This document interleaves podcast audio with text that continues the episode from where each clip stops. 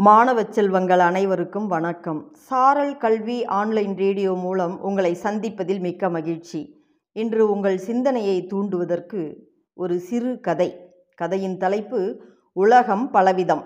கதை கூறுபவர் இரா கலையரசி தொடக்கப்பள்ளி ஆசிரியர் பாப்பிரெட்டிப்பட்டி ஒன்றியம் தருமபுரி மாவட்டம். வாருங்கள் இப்பொழுது கதையை நாம் அறிந்து கொள்வோம். ஒரு நாள் நண்பகல் நேரத்தில் வெயில் கடுமையாக அடித்து கொண்டு இருக்கிறது ஒரு மரத்தடியில் ஒருவன் படுத்து நன்றாக தூங்கிக் கொண்டு இருக்கிறான். வெயில் அவன் உடம்பிலும் பட்டுக்கொண்டு இருந்தது. அந்த நேரத்தில் அந்த வழியாக ஒரு விறகு வெட்டி வருகிறான். மரத்தடியில் தூங்குபவனை பார்த்து அவன் நினைக்கிறான் கடுமையான உழைப்பாளியாக இவன் இருப்பான். உழைத்த களைப்பால் மிகவும் அசதியுடன் தூங்குகிறான் என்று கூறிக்கொண்டே செல்கிறான் அந்த விறகு வெட்டி. அடுத்ததாக அவனை அடுத்து ஒரு திருடன் ஒருவன் அந்த வழியாக வருகிறான்.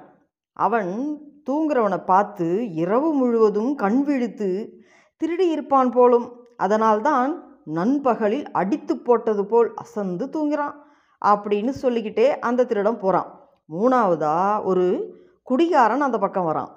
காலையிலேயே இவன் நன்றாக குடித்து விட்டான் போல இருக்கிறது.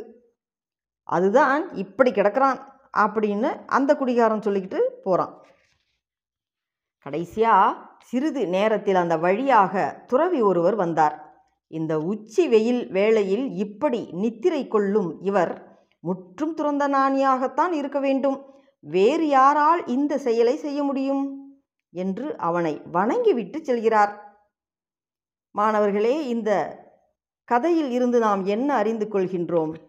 சில தகாத குண அதிசயங்கள் கொண்டவர்கள்.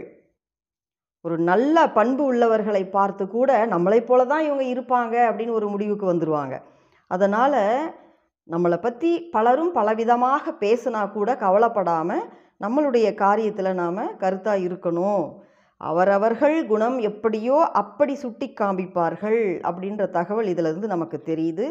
மீண்டும் நல்ல கதையோடு சந்திக்கலாம். நன்றி.